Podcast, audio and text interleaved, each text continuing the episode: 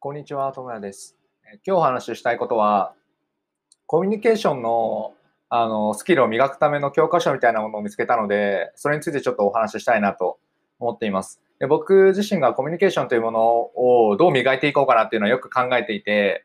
ただコミュニケーションって別に正解があるわけでもないですし、その環境であったりとか前提条件ですぐに変わってしまうもの、誰が話すかでも変わってしまったりとかするので、そもそもコミュニケーションスキルを身につけるっていう考え方自体違うのかなって思ってた時期もあるんですよ。ただ、いや、そんなことないよなっていうふうにも思うんですよね。人間の心がどう動くとか、その、こういう時はこういうふうに言うことが大事っていうのは多分最低限あると思うんですよ。で、もちろんないっていうふうに決めつけるのもいいんですけど、それで人を傷つけるのであれば、知っておいた方がいいじゃないですか。僕はなんかセンスに頼るというよりかは、こういうふうなロジックがあるからこういうことをしましたっていうふうに言えるようになりたいなってずっと思ってたんですね。で、そんなふうに思っていて、コミュニケーションスキルの本、例えばデール・カーネギーさんの、まあ、有名な本とか、人を動かすとかっていうのを読んだりとかもしてはいたんですけど、なんかもっといい本ないかなっていうふうに考えてたときに、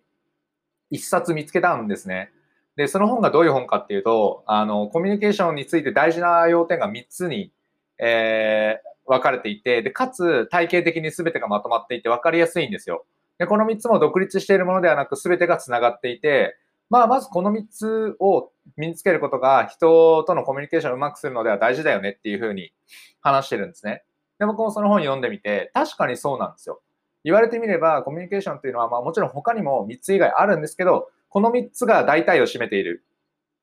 というより、この3つを失敗するからコミュニケーションってのはおかしくなるんだろうなっていうふうに思えたんですね。なんで、その本を使って、今後コミュニケーションを鍛えていこうかなと思ってるんですよ。なので、その本の、え、内容だったりとか、あ自分で学んでいた、えー、知見っていうのをブログであったりとか YouTube で発信しようかなと思っています。まあ、ただ、ポッドキャストでも、なんかその、なんでそう思ったのかとか、コミュニケーションってテキストであったりとか、あの、YouTube で図解プラス語りっていうのと伝えきれないものとか、僕の考えてることがよくわからない、自分でもわからないことがあったりするんで、そういう意味で、ポッドキャストでもまとめていければなと思っています。で、その今言ってる本っていうの、本のタイトルっていうのが、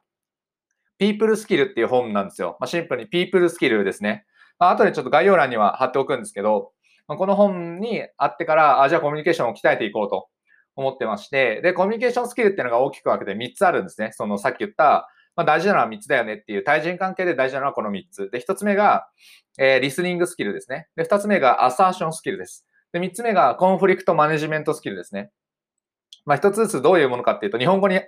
訳すと、まあ、つまりリスニングっていうのは傾聴ですね。まあ、人の話を聞くってことです。で、アサーションスキルっていうのが自己主張ですね。つまり自分の話をできるってことです。自分で話せる。で、コンフリクトマネジメントスキルっていうのは対立を解消できるスキルです。つまり人の話を聞けて、かつ自分でも話せて、かつその間で起こった対立っていうのを解消できるっていうこと。確かに言われてみれば僕はこの3つだなと思ったんですよ。コミュニケーションに大事なことって、この3つで、この3つをうまくできる人、例えば人の話を聞くことができる人は人に聞いてもらえますし、その自分で話せる人っていうのは対立を解消もしやすくなりますよね。つまりこの3つどれかのスキルが上がれば他の2つも上がりますし、逆にどれか1つができてないってことは、あまり全体がで、あの、他のスキルも